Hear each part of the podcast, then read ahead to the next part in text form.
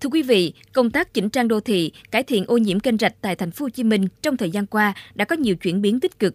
Tuy nhiên trong bối cảnh mới, thành phố Hồ Chí Minh cần tiếp tục lắng nghe những ý kiến đóng góp từ các chuyên gia, các nhà khoa học cũng như tiếp tục công tác vận động, tuyên truyền sâu rộng trong quần chúng nhân dân để nâng cao hơn nữa hiệu quả công tác này.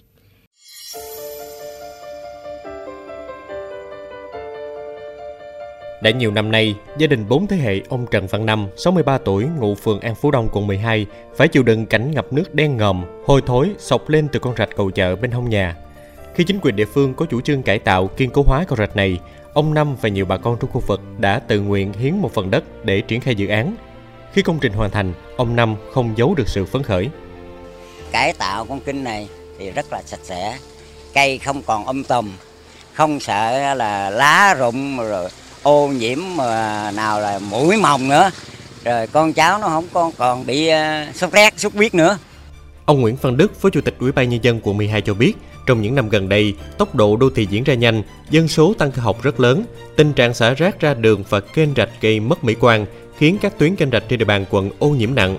Được sự đồng tình của lãnh đạo thành phố, quận 12 đã dành hơn 800 tỷ đồng để tiến hành cải tạo, kiên cố hóa 18 tuyến kênh rạch trên địa bàn, các phường Thành Lộc, Thành Xuân, An Phú Đông, Thới An với tổng chiều dài hơn 20 km nhằm mang đến môi trường sống xanh, sạch, đẹp phục vụ cho nhân dân. Không chỉ 18 dự án trên, các tuyến kênh rạch còn lại tiếp tục nhận được sự chung tay góp sức của các ban ngành, các đoàn thể và đông đảo nhân dân tham gia nạo vét, vớt rác và chỉnh trang.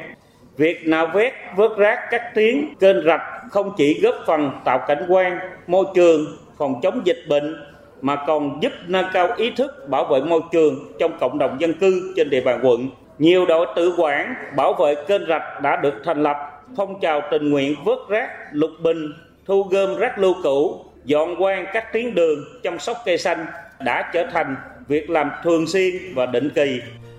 Giáo sư tiến sĩ Lê Thanh Hải, viện trưởng Viện Tài nguyên Môi trường Đại học Quốc gia Thành phố Hồ Chí Minh cho rằng còn khá nhiều bất cập chưa được xử lý triệt để, như tình trạng lấn chiếm xả rác vô tội phạ xuống kênh rạch, Ngoài ra, ông Hải cũng cho rằng chính công tác xử lý nước thải chưa triệt để cũng trực tiếp khiến tình trạng ô nhiễm kênh rạch ở thành phố Hồ Chí Minh trở nên phức tạp. Chúng ta làm cũng chưa kiên quyết, theo tôi nghĩ như thế. Này là chủ yếu ý thức người dân mới được gia tăng xử phạt thôi, chứ yeah. không có cách nào khác hết trơn á. Thì tôi nghĩ là mình phải kiên quyết hơn trong cái chuyện này. Nếu không thì cái thoát nước của cái hệ thống kênh này thành phố Hồ Chí Minh là vẫn còn bị ảnh hưởng. Theo kiến trúc sư Ngô Viết Nam Sơn, thì để cải tạo hay làm sống lại những dòng kênh chết là một việc làm hết sức nặng nề. Nó đòi hỏi sự quyết tâm, kiên nhẫn và tinh thần hợp tác của các bên có liên quan. Kiến trúc sư Ngô Viết Nam Sơn gợi ý. Một trong những cái yếu tố quan trọng nhất cái việc cải tạo kênh rạch đó phải là nó phải liên thông phải ờ, khơi thông lại mấy cái dòng kênh đặc biệt là nạo vét rồi dọn rác. Những cái ờ, con kênh mà mình đã lỡ làm cống hộp á, thì xem xét lại coi có thể trả lại hay không. Kênh hở nó vẫn tốt hơn là kênh ngầm. Cũng cần ờ, kết nối lại những cái hạ tầng thoát nước đặc biệt là thoát nước mưa. Và nó cũng uh, giúp cho cái dòng kênh nó khi nó lưu thông được thì nó cũng tự nó làm sạch và chất lượng môi trường sẽ được gia tăng.